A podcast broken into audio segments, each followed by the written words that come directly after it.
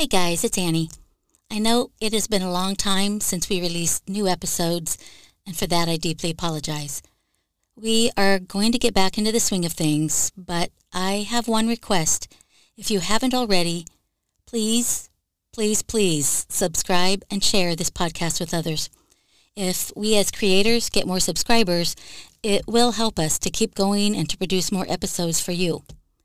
We love you, diehard listeners, so much, and it's for you that we want to continue. So thanks for subscribing and sharing. Hello, everyone. This is Annie, and you're listening to Heroes and Zeros, a true crime podcast.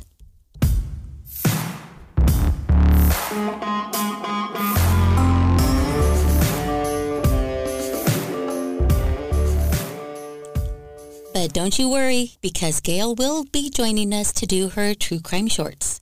This episode will cover a very long list of crimes, both petty and horrific, committed by one of the worst serial killers in American history. When you look at me, you know what hate is. Because I don't know what love is. Two words I don't like to use is love and sorry. Because I'm about hate. Tommy Lynn Sells, aka the Coast to Coast Killer or the Cross Country Killer. First, I want to give credit where credit is due. 99% of my information came from the wonderful author and the book from Diane Fanning, Through the Window The Terrifying True Story of Cross Country Killer Tommy Lynn Sells. Through countless interviews with victims and their families, and hours and hours given up by law enforcement to give Diane as much information as they legally could, and by interviews with Tommy Lynn Sells himself, this is the account of one of the worst serial killers in American history, his victims, and their families, and about a little girl that would bring him to justice. It's December 31st, 1999, 4:30 a.m., and serial killer Tommy Lynn Sells commits his last murder in Del Rio, Texas. After attempting to enter the Harris residence multiple times, he finally finds an open window. It's just outside the room of 14 year old Justin Harris, who is blind.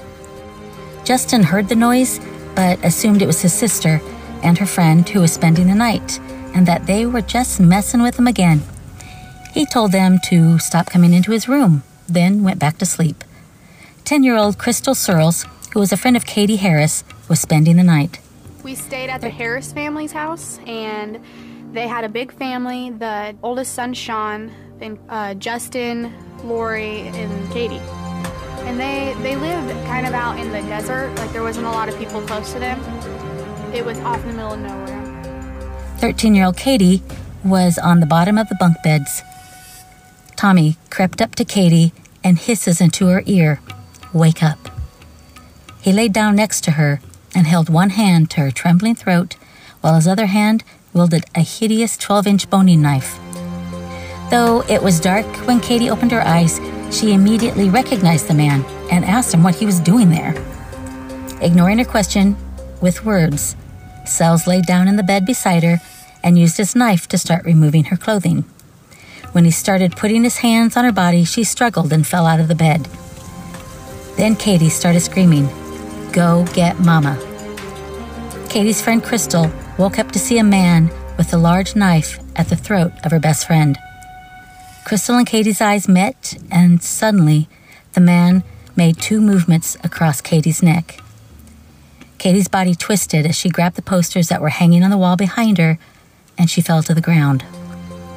The man started jabbing the knife over and over into her arms, abdomen, chest, and just as he was about to leave, he still didn't notice I was in the room and he was getting ready to leave. He opened the door, almost had the light off, looked one last time, and, and he saw me looking at him. He then turned towards Crystal as she sat motionless in the bed. She promised him that she would be quiet, she wouldn't say anything. Crystal begged him not to hurt her. I was trying to scoot to the right side of the bed because he was on the left. He just reached over and cut my throat like this. And then I just remember laying there and the light turning off, and I heard the door shut. Crystal laid on the floor as long as she could pretending to be dead until she just couldn't take it any longer. She crawled around the dark room, feeling her way until she found her friend. Katie was not moving, but still, without thinking, she lay down next to Katie's body and patted her on the leg, hoping to make her friend feel better. But Katie had been stabbed 16 times and had severe lacerations and wasn't able to appreciate her friend's empathy. I was laying there thinking, has he been to the other rooms? Does he know that the whole family's here? You know, is everybody hurt? Are they all dead? Crystal laid there for a moment and thought she heard a car start in the distance, and that is when she ran to get help from a neighbor, thinking that everyone in the house must have been killed. This neighbor lived a quarter mile up the road. Remember now, Crystal is bleeding from her neck wound.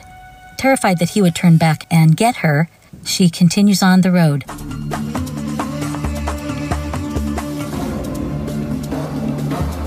Really, all I could think about was just get to this house, just get to this house, just get to this house. And I just banged on their door and I, I hear a gentleman, he's like, Who's there? Who's there? You know, I can't, and I can't talk. So I'm just banging as hard as I can on the door. And then he opens the door. I have a little girl just rang my doorbell.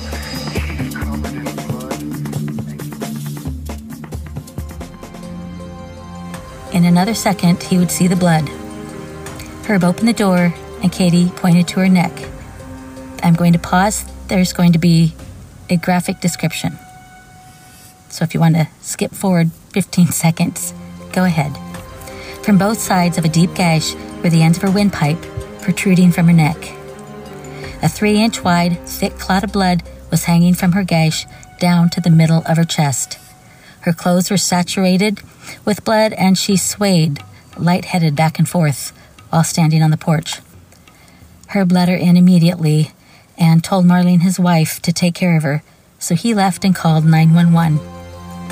When someone answered, finally on the other end of the phone, Herb immediately thought of his grandchildren and did not want to say in front of the child that is right near him that he had a girl in his living room and that she was dying.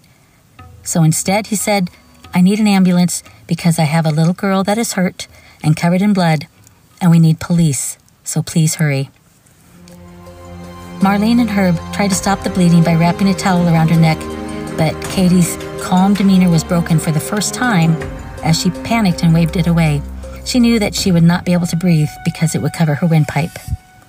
Now, get this at one point, Crystal went into the kitchen and laid down on the vinyl flooring because, as she was still bleeding, she was worried about getting blood onto the neighbor's carpet. I think this is a pretty remarkable human being. With an ink pen and a pad of paper, this little survivor was able to answer questions, but not with her voice, because he had sliced her windpipe. Herb and Marlene asked where she was from, etc. She said on the notepad that she was from Kansas and that the Harrises next door were hurt. When asked who did this to her, she scrolls on the paper, This guy. Marlene saw the flashing lights drive right by their home. She called them back and told them to turn around, and then went on onto the porch with a flashlight and waved the beam back and forth. Crystal asked Herb by writing down the question, Will I live? Herb kissed her forehead and told her that everything was just going to be fine. Then he had to turn away to hide the tears because he believed he was watching the young girl die on his kitchen floor. Crystal's body started convulsing.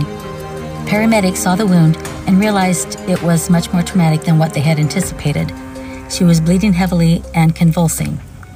Paramedics tried to put a trach down her throat, but she couldn't breathe, so they loaded her up into the ambulance and stabilized her as best they could. Police then went to the Harris residence and pushed open the screen door, yelling sheriff's office as they entered. Within seconds, Mrs. Harris and one of her daughters, Lori, appeared sort of sheepishly down the hall and asked what was going on. The police asked if everyone was okay and if there was anyone on the east end of the residence.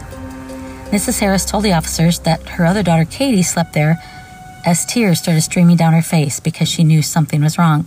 Two of the officers walked down the hall while Officer Knoll stayed with Mrs. Harris to try to keep her calm. The officers opened the door to Katie's room and saw her bleeding, lifeless body sprawled onto the floor. Blood was splattered on all four walls, her bedding, and on the frames to both top and bottom bunks of the beds. Katie was naked from the waist down. Her shorts and panties were on the floor by the door. The officers checked for signs of life and found none. Then the officers opened the door to Justin's bedroom, finding him alive and well completely unharmed, sleeping, completely unaware of what was going on. I woke up to the sun coming through the window and I sat up and I saw a lady standing in my room that I didn't know. And she just handed me a pair of shorts and a purple tank top and said, Put this on, we gotta go. Directly, maybe five steps away from my door, was just a stream of blood. It looked like somebody was stumbling, was holding on to things, there was blood on the wall, and just, it was everywhere. And then there was more outside. The suspect that came to the minds of the police initially was, of course, the father. Police learned from his wife that Terry Harris, Katie's father, was out of town helping a friend move. Terry Harris was actually Katie's stepfather. Now, here are the results of Katie Harris's autopsy, taken from the book from Diane Fanning. It says her carotid artery had been severed, as had her jugular vein. The wound to her neck went all the way down to her vertebrae. In addition to having her throat cut, she had suffered 16 stab wounds, three of them going all the way through her body and exiting on the other side. On December 31st, 1999, I had a phone call at close to 6 o'clock in the morning as I was preparing to move from Kansas to Texas.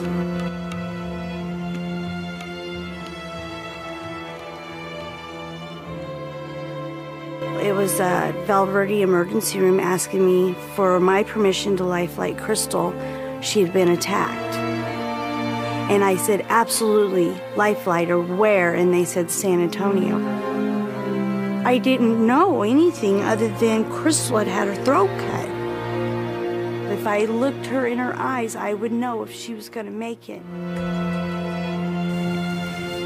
At the University Hospital, 10 year old Crystal underwent surgery. The surgeons were able to save her life, but would not know for days if she would ever be able to talk again. Doctors were concerned about the swelling and the several arteries that were cut that were bleeding into the lungs. But after surgery, as soon as Crystal regained consciousness, her fight for justice was immediate. She started flailing her arms around, trying to communicate that she wanted to tell them what had happened to her and her friend. They gave her a pad of paper and a pen, and she told the doctors that she wanted the police there right away so she could talk to them. Katie Harris was a very popular 13 year old, beautiful young girl who had everything in the world going for her a young girl who fought very bravely for her life. And we knew a 10 year old girl had survived Crystal Surles. Uh, at that point in time, we didn't know to the extent of her injuries, uh, and that was our only hope as far as any surviving witness. That was Texas Ranger Johnny Allen. Investigators immediately met Crystal in the ICU. When we initially walked into the room, we told Crystal who we were, and uh, at that point in time, I assured Crystal that we are going to arrest the person or persons who did this to her. And I, at that point in time, I was hoping I could back that up. I felt like it was her story, and when she was ready and comfortable, she would tell me what she wanted to tell me about it. They started easing her into the interview by asking her questions, but she would have none of that, shaking her head. She was frantically writing with her right hand, then would shift the pen to her left hand because her right hand was getting achy. The officers noticed that she was writing just as easily with her left as she was with her right. She wrote that she saw her attacker and remembered what he looked like, giving them a description. The officers looked at one another, astonished. Crystal's parents had driven 13 hours from Kansas City the day before to bring in the new year with the Harris family. So they rushed to the hospital to be at their daughter's bedside. When I got in her room, I saw this little girl with all of these tubes, and the, one of the machines was breathing for her. Pam Surles, Crystal's mother. She looked like this baby in this humongous bed. And I looked her in her eyes and I said, Are you okay, Angel? Mommy's here. I knew that a guy had slit her windpipe completely and nicked her vocal cords. And then she kept asking me, Is Katie okay? Is Katie okay? And I couldn't tell her. I couldn't tell her anything. It hurt and all, but I think just that Katie, she helped me through everything. Her soul came up and like stayed with me. As soon as I woke up from surgery, I was ready to talk. The voice of Crystal Surles, the brave survivor. And my mom was like, you know, Crystal, we have to wait till the police get there, the detectives, and things like that. When they arrived, a forensic artist was sitting with her. Police spoke with Crystal's father, Doug Luker, asking him if he had any idea who would want to do this to his daughter. So they gave him the written description that Crystal had given them of the attacker. He said it looked familiar and reminded him of someone that he and Mr. Harris ran into the day before at a convenience store. Pam, Crystal's mother, sat at her daughter's bedside. Crystal would work with the artist, drift off to sleep from exhaustion, and then wake up from a short nap and resume her work with the artist, adding details to the drawing. As Crystal and the artist worked, an image emerged. The man had long hair and a beard. Crystal's father thought that the man looked familiar. After seeing the sketch, he thought it definitely looked like the man that he saw at the Pico convenience store, and that his name was Tom or Tommy, and that he worked at Amigo Auto Sales. At the Uvalde DPS office, which stands for Department of Public Safety, Ranger Allen called Amigo Auto Sales and talked to the owner of the business, which was Bill Hughes. Apparently, Hughes would not give the ranger a name, but then he turned around and called the sheriff's office in Val Verde County and told the sheriff that the man that they were looking for was Tommy Lynn Sells. In the meantime, Terry Harris, Katie's father, drove around Del Rio, Texas, with a rifle at his side he told anyone that would listen that he vowed to kill the man responsible for murdering his adopted daughter, Katie. Once Sheriff Jernigan told the Texas Rangers the name of the suspect, the Rangers gathered up driver's license photos to do photo lineup for Crystal at the hospital. The Rangers took their six pack of driver's licenses to the hospital, laid them out in front of Crystal, and the only photo that they had of Tommy was one of him with no beard. So the rest of the driver's licenses that they gathered all had beardless men. So they were laying out in front of Crystal, and she looked momentarily, kind of furrowing her brow as she tried to look more intently at the faces, then without question pointed her finger at the photo of Tommy Lynn Sells. They asked her again and again to be sure that she picked the right guy, and each time she slammed her finger down harder onto the picture. This, my friends, was considered a positive ID. This is the year 2000 now. It was just days later when Sells was arrested on January 2nd, 2000, at the trailer where he lived with his wife and her four children. He didn't resist or even ask why he was being arrested. In the search, they found a pair of jeans that had blood and DNA that, when extracted, were from Katie Harris and Crystal Surles. Sells later confessed to killing Katie and attacking Crystal, but that was only the tip of the iceberg. Tommy says he knew Terry Harris, Katie's adoptive father, and that Katie was his intended victim that night. During the following months, the extent of Tommy Lynn Sells' crimes would shock investigators. This murder of Katie Harris was not a one off. Sells admitted to killing multiple men, women, and children in several states across the country. While Tommy is sitting in prison, he talks to a crime writer, Diane Fanning, and began corresponding with her as he awaited execution in Texas. He does get caught, he does get charged, but now we get to hear some of the horrible things he did. In one of his letters to Fanning, Sells confessed to the murder of 10 year old Joel Kirkpatrick. Joel's mother, Julie Rea Harper, was accused, put on trial, and had been found guilty of his murder and was serving time in prison. Sells told Fanning in an interview later that Harper had been rude to him at a convenience store. So, to get back at her, he followed her home and murdered her child. Wow. The confession, along with Fanning's testimony at a prison review board and the help from the Innocence Project, resulted in a new trial for Harper that ended in acquittal. Yay!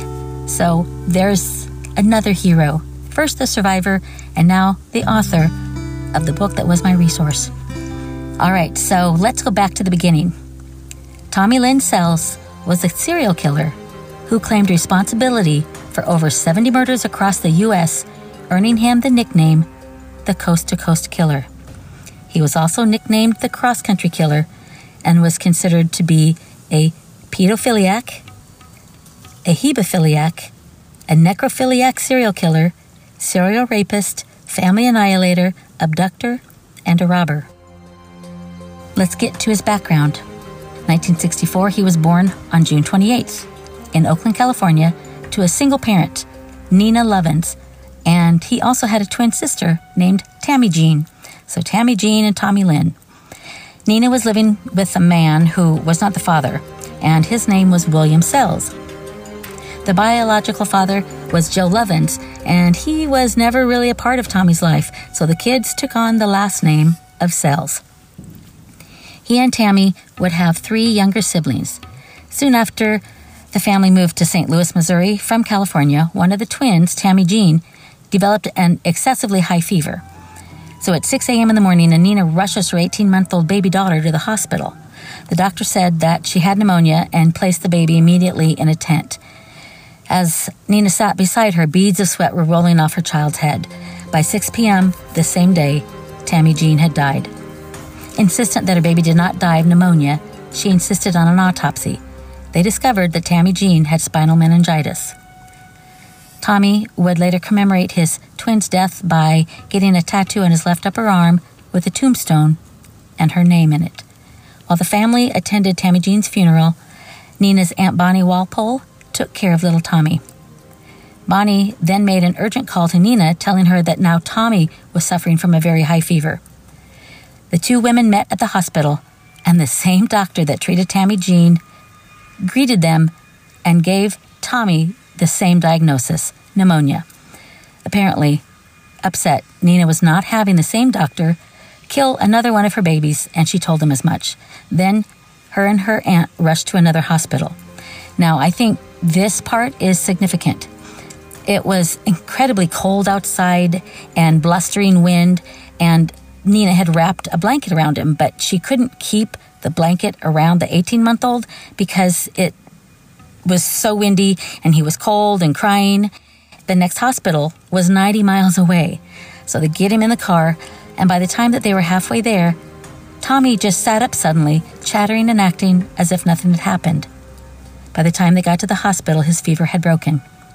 And it is not lost on me that the mention of those two scenes in Fanning's book, Tammy Jean's misdiagnosis, therefore placed in a hospital tent where she was hot and sweating, with the stark contrast of a feverish child out in the cold, blustering wind, whose fever eventually breaks within a short period of time. I don't think this is any coincidence. I'm not a doctor. I'm not a nurse. I'm not in the healthcare field. So I'm sure someone's out there going, no duh. so, anyway, just pointing that out. Tommy stayed in the hospital for five days recuperating, acting like a typical energetic toddler. His fever never recurred. So, after Tommy's recovery, Nina decided to rent a home that was owned by her Aunt Bonnie. So Nina took the sniffling Tommy Lynn with her to check out the new home, and while she was there, Bonnie offered to keep the child while Nina and the rest of her family got settled in their new home. Apparently, it took two and a half years for Nina to come back and get her child because they were now settled in their new place. Okay, I cannot imagine either one of my sons or anybody I know going to drop their child off to me to watch so that they can get moved. Because I know it takes trips back and forth and setting up the kitchen and the beds, and you have other kids and they have to eat too, and all those things take time. But for two and a half years, she didn't call, she didn't check in to see how he was, she didn't come over. It was as if he didn't exist to her. Here's a word from our sponsor.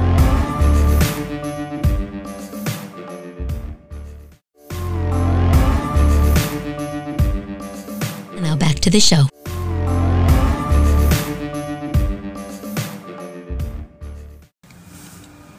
He later would claim that living with his Aunt Bonnie was the one bright spot in his life. Bonnie recalls that Tommy's favorite pastime was riding his tricycle up and down the sidewalk and that he wanted to be a fireman when he grew up. Same. Bonnie had two daughters 12 year old Sandy and 8 year old Kathy. Tommy would meet the girls every day as they walked home from school, and the three would laugh and play easily all the way from dinner to bedtime. They absolutely adored him and spoiled, spoiled the child as if he was their own baby brother. Bonnie thought that they made such a happy family that she decided that she wanted to maybe make it a permanent thing.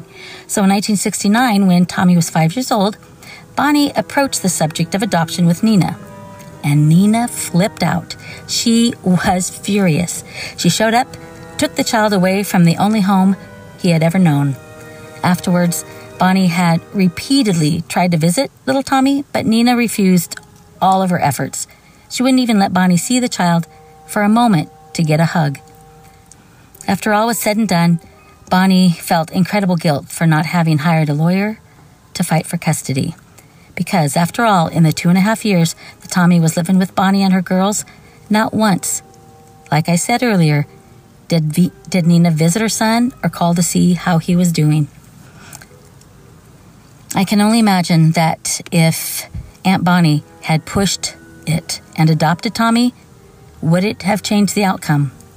Would lives have been saved? Unlike the movie Sliding Doors, which I wholeheartedly recommend, it stars Gwyneth Paltrow with the best haircut. but this is real life, and we unfortunately don't get to see what happens when we take path number one instead of path number two. Now it's 1971, and seven year old Tommy started drinking. I know I'm wondering why in the hell would a seven year old child start drinking? One possibility is that it is thought that Tommy had or could have had a brain injury due to the swelling caused by the spinal meningitis, and that he suffered from that severely would be considered a head trauma, and he was only 18 months old. So, as we all know too well, a severe brain injury can cause a person to be extremely angry, impulsive, and be known for making a lifetime of bad decisions. I also learned in my research that he was angry. In fact, so angry because his mom took him from his loving aunt, which was a warm and stable life, his bright spot, as he said, into one that wasn't. In 1972, he was eight years old. Sells began hanging around with a guy from a nearby town, Frisbee. It was a really small town with a population of only 88 people. This man's name was Willis Clark. Clark systematically started grooming and seducing the young boy. The man showed him a lot of attention in the form of gifts and frequent outings, for example, to shoot pool in a nearby town called Kennett. On several occasions, Sells would spend the night at the man's home. Nina would let him spend a couple of days at a time, even with Clark. But when she would pick him up to take him home, he would throw such a huge fit because he didn't want to leave that she eventually just let him stay there as long as he wanted. Tommy Lynn would eventually move in with Willis Clark. He would give him money for doing odd jobs, a little bit of anything, and he would have a pocket full of spending money. And that was something so important that a young boy could revel in. But these gifts came at a price. Later, according to Bonnie and Nina and Tommy and a psychiatrist, they would state that the man was a pedophile who sexually abused Tommy and others for years. Clark was never married and always had a bounty of young boys clamoring for his attention. Later, Clark would be found guilty of child molestation, which came as no surprise because he had been one of his victims since he was eight years old.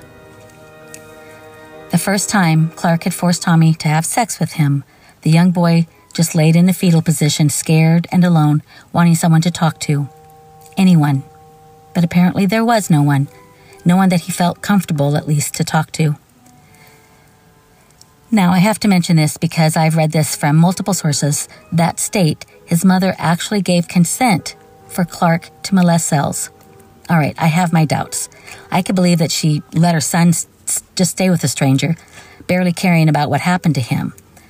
But that she would actually give verbal permission to a man to have sex with her eight year old son you would have to prove that to me before I would believe it. I think it's just a rumor that got started, probably started by Tommy Lynn Sells himself. Unless she was paid, I doubt the story is true.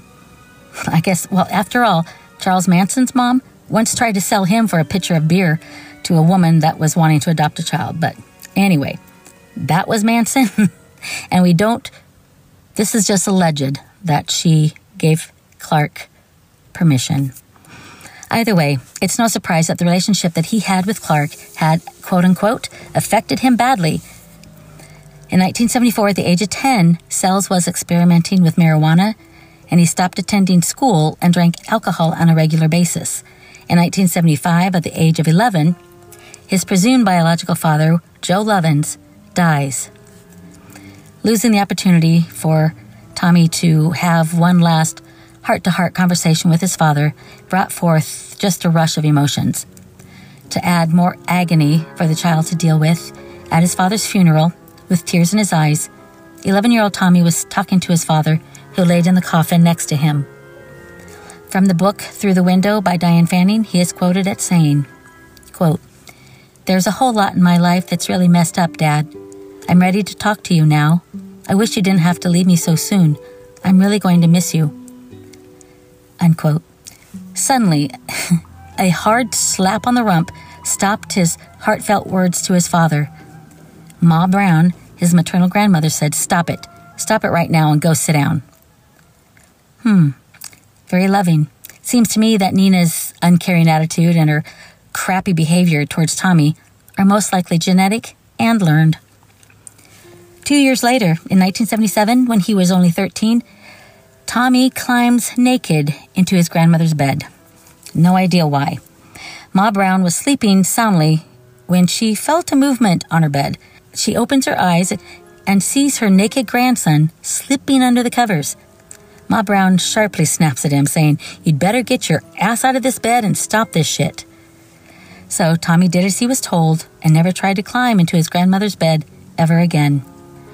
Tommy was then kicked out and banned from the family home and spent most of his time now with Willis Clark, the pedophile. Later, the same year, in 1977, Tommy decides to walk from Clark's house where he was staying to his family's trailer to visit his mother and his brother. But when he got there and he tried to open the door, it was locked. So he knocked. There was no answer. He pulls himself up to the window ledge and looked inside. Nothing. The place was empty. It so happens that the whole family had moved only days after the climbing naked into Granny's bed incident. Nina had met a man from Michigan, got married, and not a word was said to the 13 year old boy. No goodbyes, no see you laters, and no forwarding address. None of the Sells family would even corroborate this story. So, since they didn't corroborate the story, I was wondering where was everybody? Why did they leave their 13 year old son behind without saying a word, and where did they go? I think at this point we can decide, and I think pretty justifiably, probably very accurately, that there is just a long line of crappy, shitty people in this family. So, if all of you potential or active parents out there would like a handbook on how to create a serial killer with your child, this is how you do it. I'm not I'm not giving them excuses, not by any means.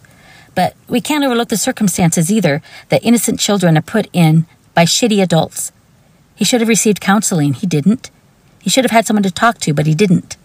He should have had a mother that looked out for him, but he didn't. It's a basic prerequisite for being a parent. Be there for your child. Because your child may grow up to be a shitty adult, just like his parent. And maybe his anger from a shitty childhood will make him a worse human being than a shitty parent ever thought possible. I know this sounds like I'm making excuses for Tommy Lynn Sells' behavior and his crimes, but I am not. I'm not. It's disgusting, it's horrific, but I'm trying to understand it, or at least make sense of it. And like many serial killers, the psyche and the circumstances of this human being that may have led him to these crimes is what I find interesting, fascinating, even. What it must take to hurt another human being and obtain joy from that comes from a place that I cannot fathom, that I don't have, thankfully, that many people don't have, thankfully. So, only a few days later, in 1977, when a young girl stirred the rage he was feeling from his recent abandonment, he pistol whipped her until she was unconscious.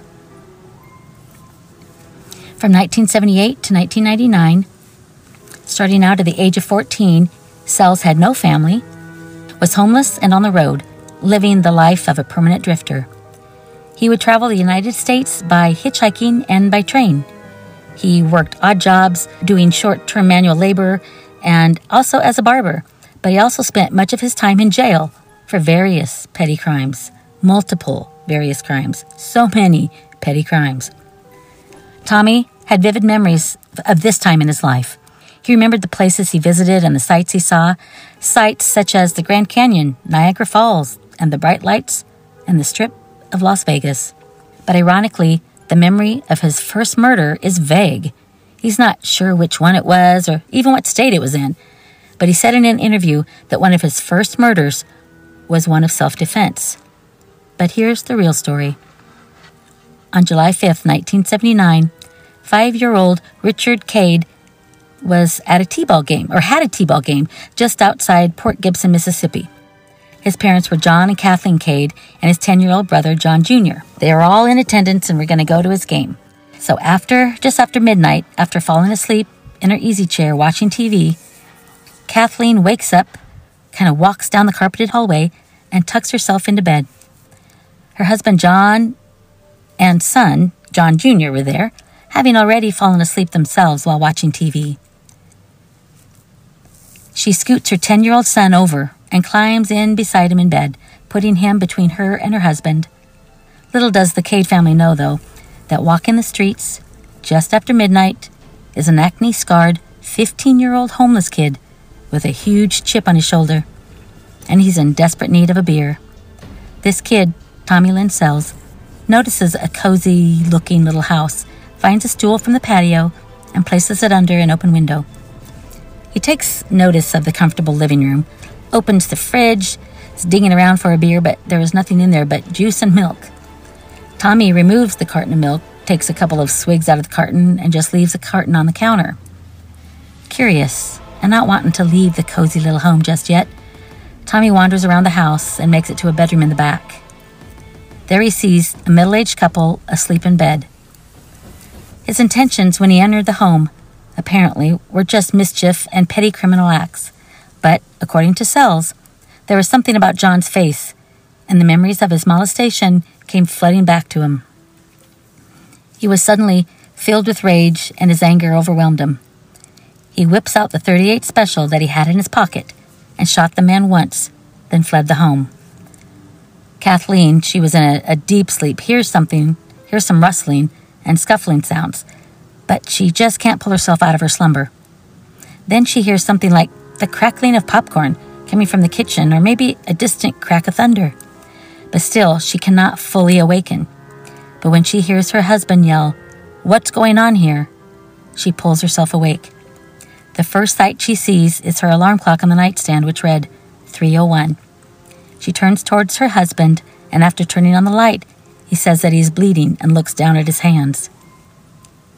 John goes into the bathroom with his terrified wife and son right behind him.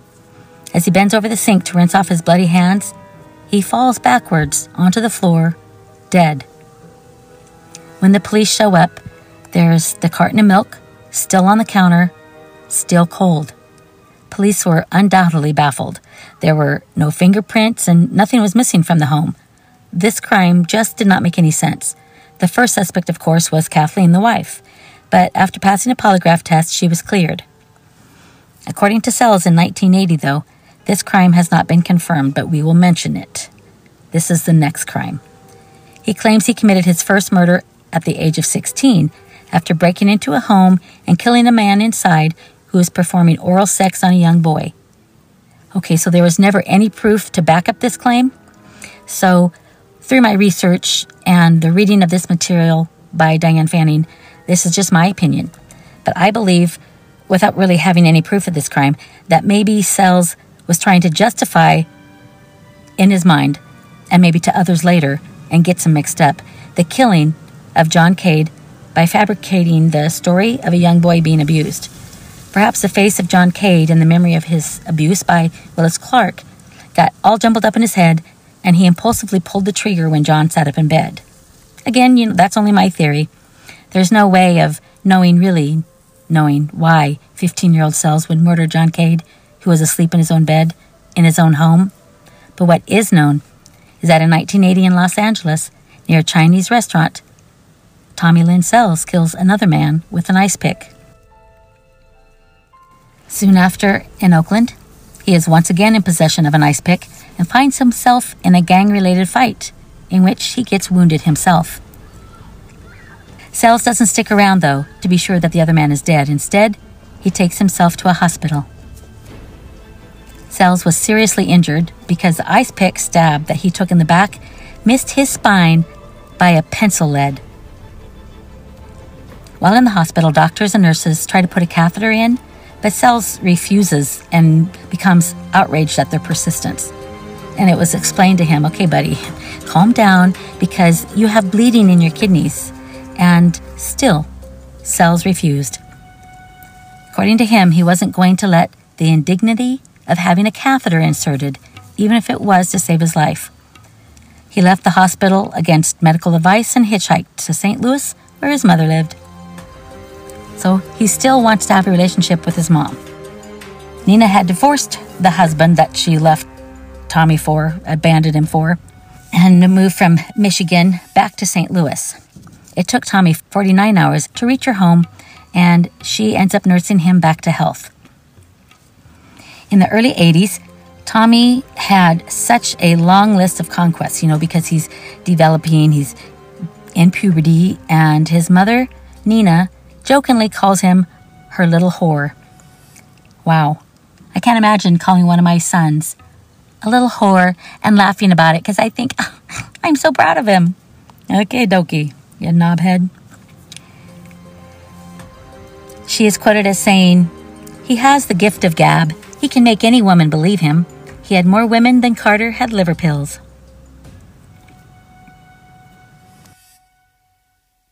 In May of 1981, Nina had all of her boys living with her, including Tommy, at her home in Arkansas.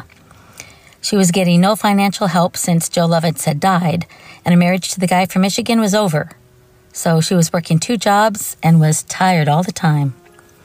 One morning, while Nina was in the shower getting ready for work, she heard the creak of the bathroom door open. A naked Tommy pulls the curtain back and climbs into the shower with his mother. He was 17 years old. Nina starts screaming at her son, kicking him in his shins, punching him in the shoulders with her fists. At that moment, she wanted to kill her son and have him out of her life for good. Tommy jumped out of the shower, put on his clothes, and fled the house. Tommy was soon admitted as an outpatient to the community mental health clinic in Jonesboro, Arkansas, for the attempted sexual assault of his mother.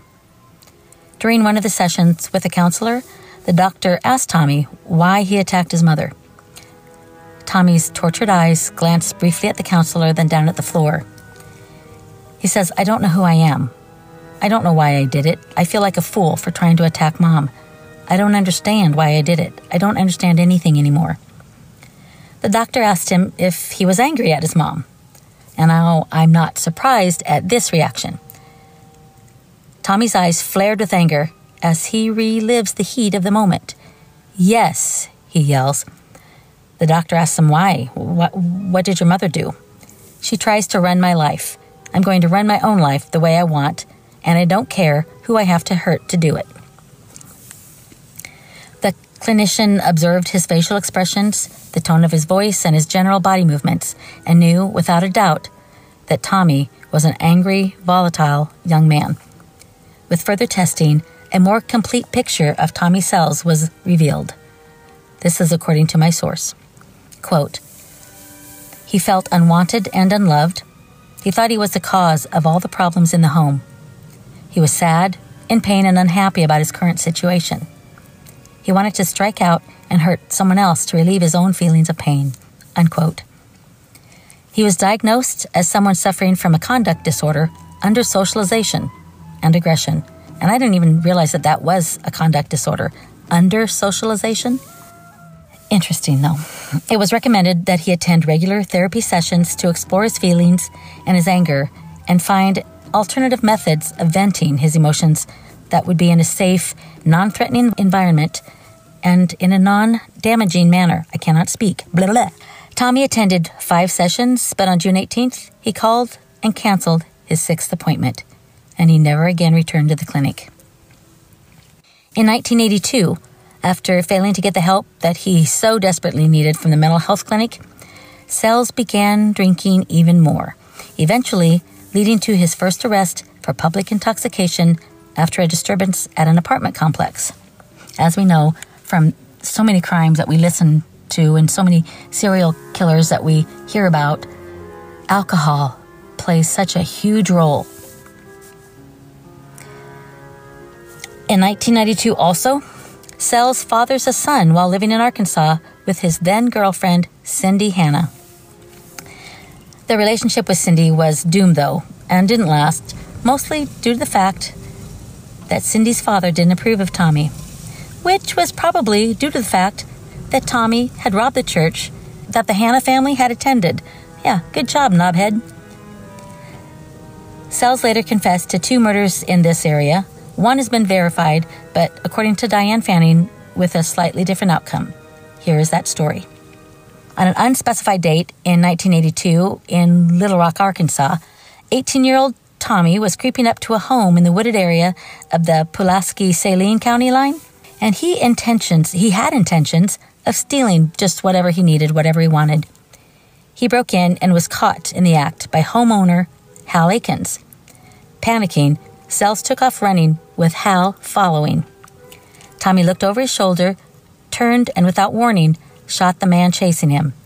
He dropped to the ground, or Hal dropped to the ground, held his breath, and pretended to be dead. Assuming the man was dead, Tommy fled the scene. But Tommy was wrong. Hal Akins survived. In another one of Sells' confessed alleged crimes, involved an accomplice. After Sells was arrested for the Harris murder in March, which is his very last murder that I told you about, he led the detectives to a lake in Pulaski County. The story goes like this Tommy and his unnamed accomplice kidnapped a young woman from a fast food restaurant just seven miles southwest of Little Rock. They took her down a dirt road to a bluff overlooking a 100 foot deep lake. The lake was actually a water filled rock quarry and was named Blue Holes. Allegedly, the two men brutally raped her, and when they were through, they picked her up by her arms and legs and swung her and let her go, flinging her body over the cliff, plunging her into the water below. Apparently, the sheriff's office in Pulaski County did not want to waste the expense of divers until they could really confirm his story. And I did some just Google searching, and I couldn't find anybody, or that there was ever a search for a woman, or that a body was ever found in the Blue Holes Lake.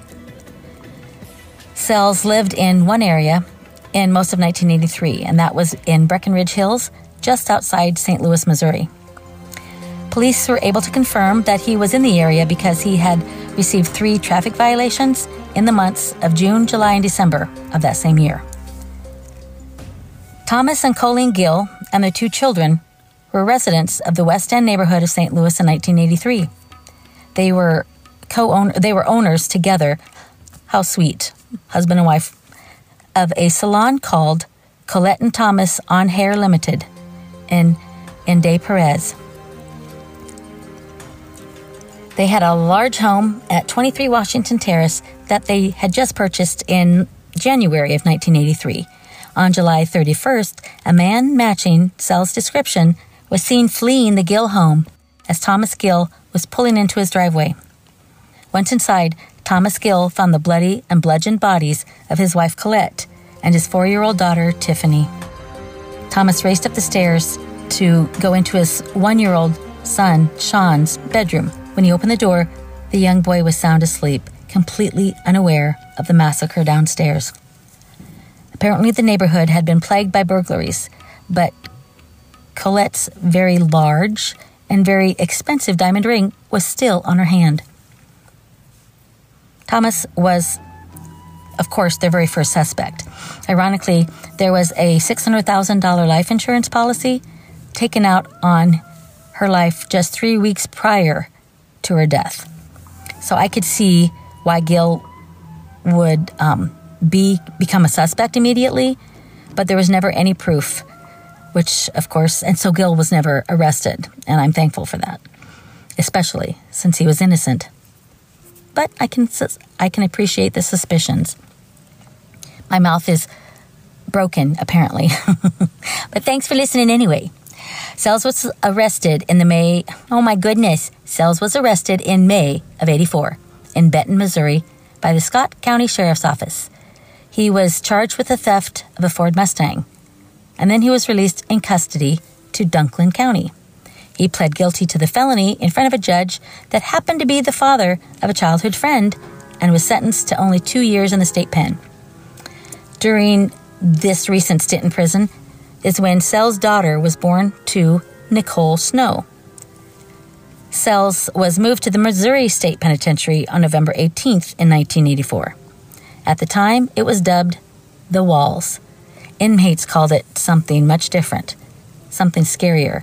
They named it God's Bloodiest 40 Acres on Earth. So, this is definitely not a place I would ever want to be. Minor infractions bounced him from place to place. He was then sent to the correctional centers of Alcoa, to Boonville, then back again to Algoa. Oh, I think I said Alcoa. Algoa. Algoa. From Algoa, he was paroled on February 18, 1985. In July, just five months after being released from prison, Tommy Sells thought that it would be a good idea to steal another car.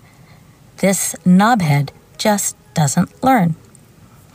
He has been in jail so many times for stealing cars, and they just keep releasing him. Of course, how long can you stay in prison for stealing a car? Apparently, not very long. He drove the car to Rolla, Missouri, where he dumped it at a donut shop. On the 19th, he checked himself into the New Horizons Rehabilitation Center in Vichy, Missouri. Three days later, his mother Nina called police and gave them her son's location. An officer from Clayton, Missouri, they did a phone interview with Sells regarding the car theft.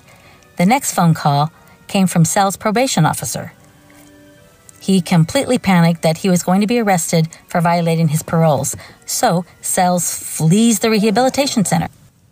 Just days after a woman and her five year old son would be dead because Tommy Sells got angry.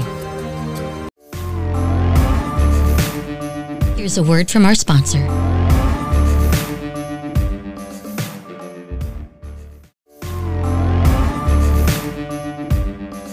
Now back to the show.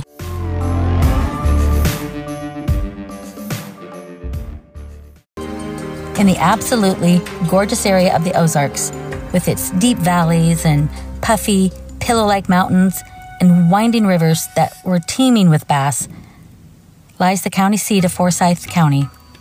Nestled in the mouth of Swan Creek, the town looks unchanged since the 1950s.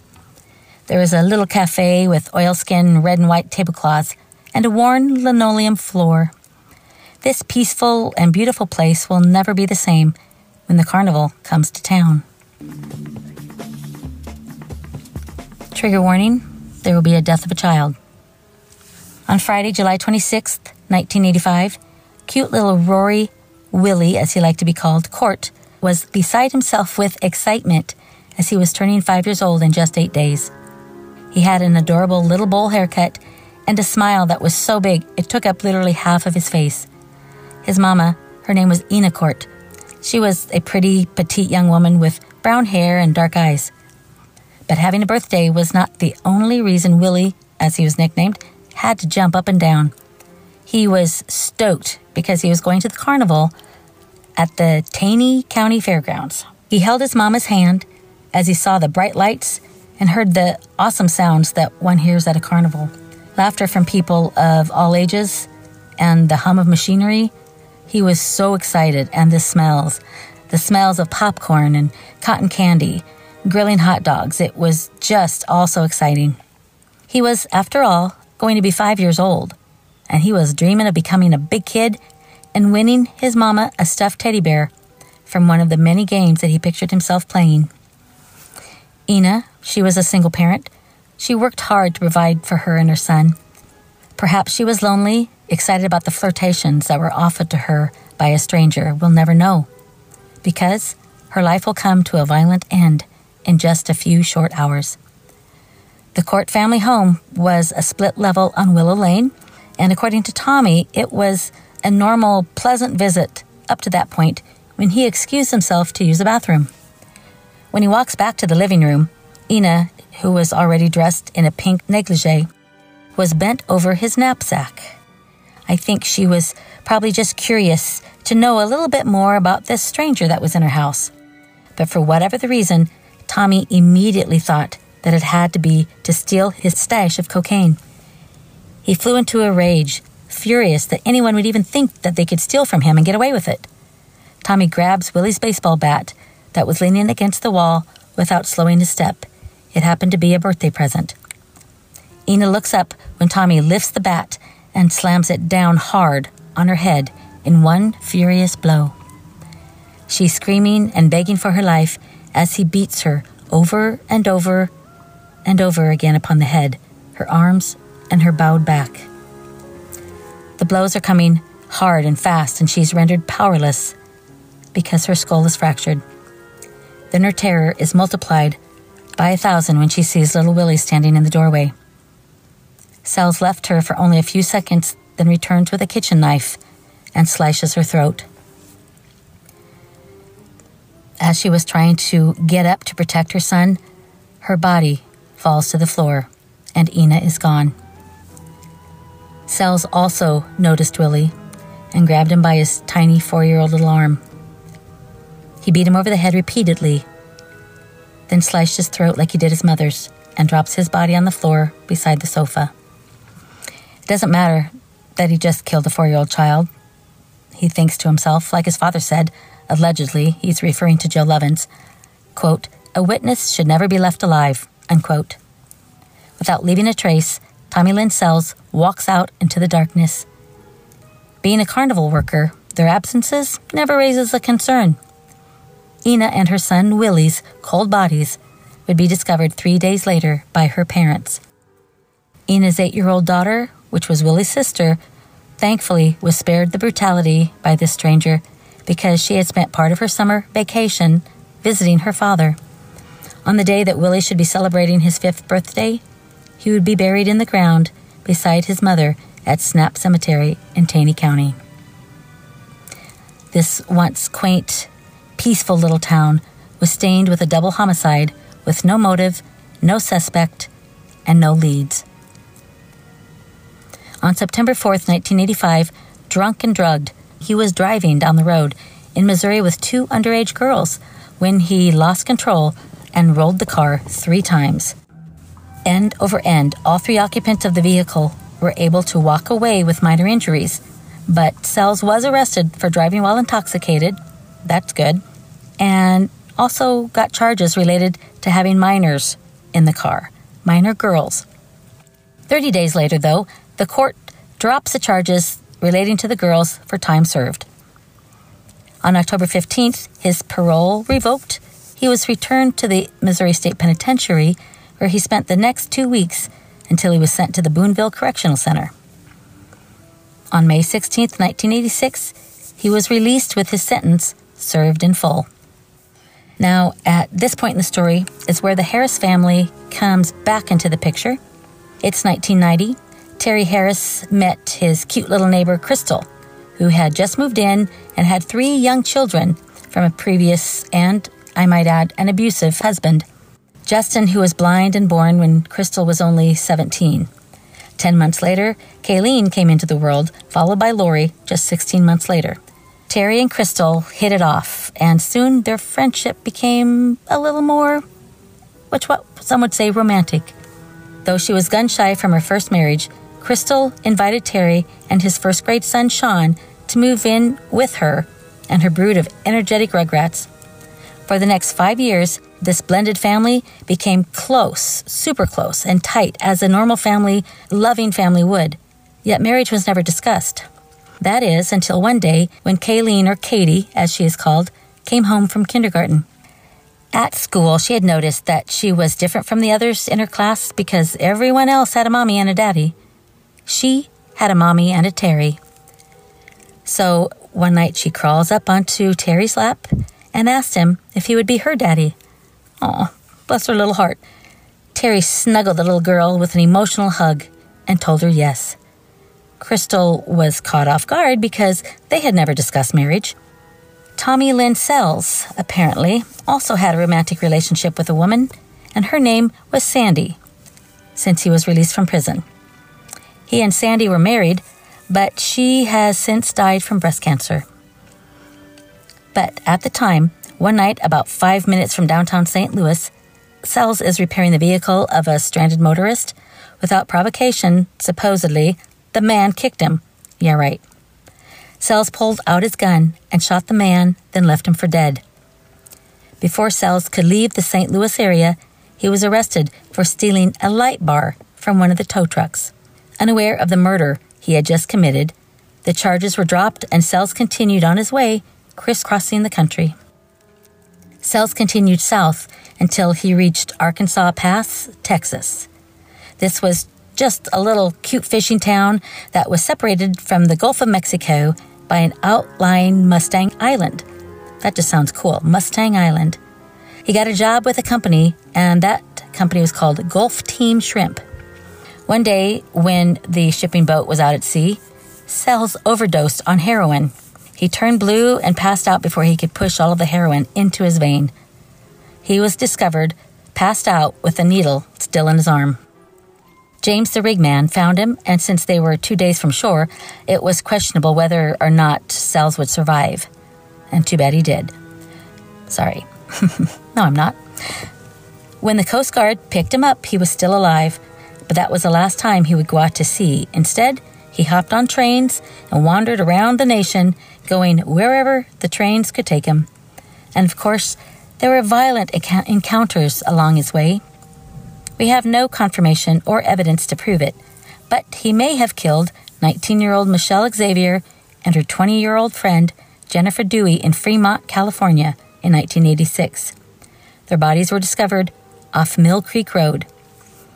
One was shot in the head, and the other's throat was sliced wide open. The MO does sound like Sells. In late April 1987, once again, Sells hopped a freight train that took him to New York near Niagara Falls. And coincidentally, in Lockport, New York, a little town near Niagara Falls, Susan Korcz was in a local bar fighting with her boyfriend. She leaves the bar after their explosive argument in front of everybody and headed in a direction that would not have taken her home. She would never be seen again and was listed as a missing person. There was an investigation into her disappearance. Canals and waterways were searched, but they did not find her body. That is not until more than seven years later when a worker from a water plant was set up a hill to clear off debris from the Niagara escarpment. And if you're wondering, like I was, what is an escarpment? It's, for example, where a 60 foot cliff might meet a sandy beach. So it's basically um, different levels of land that meet one another. Usually there's a steep, steep amount of space between them. I am not Wikipedia. there were loads of this type of terrain in the center of Lockport, because near the escarpment is a canal that has a series of locks, which gave the town its name, Lockport. A worker from the plant saw what he thought initially was just a piece of trash until he picked it up and discovered that it was a human skull. Susan Korcz' body had finally been found. It was 800 feet from the canal near a railroad trestle. She had been buried in a shallow grave and covered with debris. On May 3rd, 1987, two days after Susan's disappearance and two states away, Tommy Lynn Sells woke up with blood all over his clothes. In 1987, Sells landed in Humboldt County, Nevada, where he worked for a roofing company. Apparently, his expenses were more than his income, so which is not a good thing. So on October 28th, he wrote a bad check, and on the 30th, he stole a bank bag and a handgun from his employer's truck and used a guy whose name is Raymond Lavoy. They used, he used his credit card to rent a hotel room for a woman. At the same time, Stephanie Stroh, a 20 year old Oregon college student, was returning from a 10 month trip to Europe and Asia. When Stephanie's flight lands in New York, she's going to fulfill her lifelong dream of hitchhiking across the United States, and she's going to do it with a friend. Man, I respect that. This is a girl who knows what she wants and isn't afraid to make her dreams happen. Good for her. But it's bad for her what happens because she and her friend hitchhike together as far as Salt Lake City, Utah, and that's where they part ways. Susan would call home nearly every day and fill her mother in on her travels, the, the sights that she's seeing, and then when she'll be home. Her mother wasn't worried because Stephanie never told her that she was hitchhiking. On October 15th, at a four way truck stop in Wells, Nevada, Stephanie Stroh went to the payphone to call her parents collect. After telling them where she was, she told them that she would be home in just a couple of days.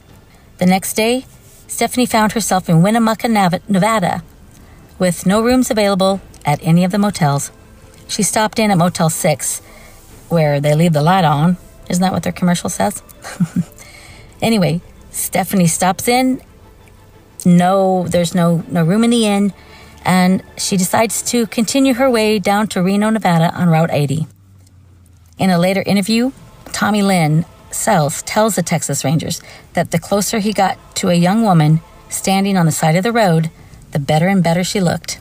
She was five foot five, large breasted, with sun bleached dark brown hair. She was dressed in hippie style clothing and carrying an orange sleeping bag, an orange sleeping bag roll, mind you, and a gray backpack. She stuck out her thumb, and he could not resist her. He came to a stop, and Stephanie ran over to the pickup truck and asked him where he was headed. He said, Well, where do you want to go? I'm sure not in that voice. She said Reno. He said, Hop in, I'm heading that way. Near Lovelock, Sells turns off the highway with an invitation of dropping some acid. Since Stephanie had already taken major risks while hiking across the country, drug experimentation in the desert with a stranger just no longer seemed extreme. Sells strangles the life out of Stephanie Stroh as she's telling him about her trip to Paris. In the back of the stolen truck that Sells was driving, there was conveniently a wash tub and a bag of quick mix concrete. Sells mixes up the bag of concrete in the tub, places Stephanie's feet into it, and leaves her hanging off the tailgate of the pickup overnight while the concrete hardens around her feet. I hate this visual. My my husband and I are always uh, working on our home. We've worked on homes since we were married. So 33 years of 32 years at least of working on homes. So it requires us very often to mix up concrete for just different projects that we have going on. But I can't get the vision out of my out of my head because this adventurous college student is hanging over the tailgate of a pickup while her feet hardening concrete. Ugh. The next morning, Sells says that he dragged her weighted body along with all of her belongings over to a 30 foot wide hot spring. The spring was not one of the tame bodies of water that people go to to soak in, in comfortably. Anyone that would attempt to stick their toes in this spring would deeply regret it. Sells drops Stephanie's body in feet first and watches her sink into the bubbling water. Then he jumps in his truck and drives out of the desert. Three days later, when their daughter had not arrived home and had not called, Stephanie's mother and stepfather called the Winnemucca Police Department and filed a missing persons report. Authorities discovered that Stephanie was hitchhiking, and because they assumed she had been abducted across state lines, the FBI was called in by mid November. Marvin Stroh was Stephanie's father. He was on the scene with nine of his friends and family members. They drove straight from the airport in the to the Chrysler dealership that was there. Marvin purchased eight Jeeps just outright, and they each jumped into one to find his daughter. Winnemucca in Humboldt County was a focus as well as Reno down Route 80. Posters were plastered all over the area, and questions were asked if anybody and everybody, if they had seen her. Without success, they returned to the dealership and sold back the Jeeps and flew back to the West Coast. Stephanie's mother, Joni Settlemeyer, made television appearances pleading for any information that would lead to the whereabouts of her daughter. Police learned of Stephanie's presence in Winnemucca, and attention was turned to Humboldt County, which was a very desolate part of Nevada. You could drive for miles and not see even one person walking, riding a bike, sightseeing, or anything. It's easy to lose a body in this area. San Francisco was Stroh's hometown. They offered a $10,000 reward for information that would lead to Stephanie or to a person responsible for her disappearance. The family was desperate, and so they decided to seek help from a psychic. Here's what the psychic said that they could find Stephanie's body in the bottom of a well or a mine near an eastern Nevada town with four syllables and its name. Both Winnemucca and Battle Mountain fit that description. There would be a white building, a ravine, and a strip mining nearby. And finally, the psychic said, I see her feet in concrete. Wow. Okay, I think I think that is a legitimate psychic. They searched the area and an old well. They flew an airplane that was searching over and around the area, but Stephanie's body has never been found. There were two eyewitnesses that came forward saying that they saw a girl that fit her description scuffling with a trucker on the side of the road. This was never confirmed, and since their stories did not match, because one witness said that the driver was a woman and the other witness said that the driver was a man. Some people believe Sells' story about what he did to Stroh. Others do not, but we don't know. On November 3rd, Tommy Sells heads out of town, addicted to the high of taking a human life. He searches for more victims. In a few days, in just a few short days, he made it to Illinois. There, he would commit the most gruesome murder of his life. And that ends part one The Cross Country Killer. Thanks for listening. And don't worry, Gail will be back with her funny little self and her true crime shorts. Bye bye. Don't forget to subscribe and share. Thank you.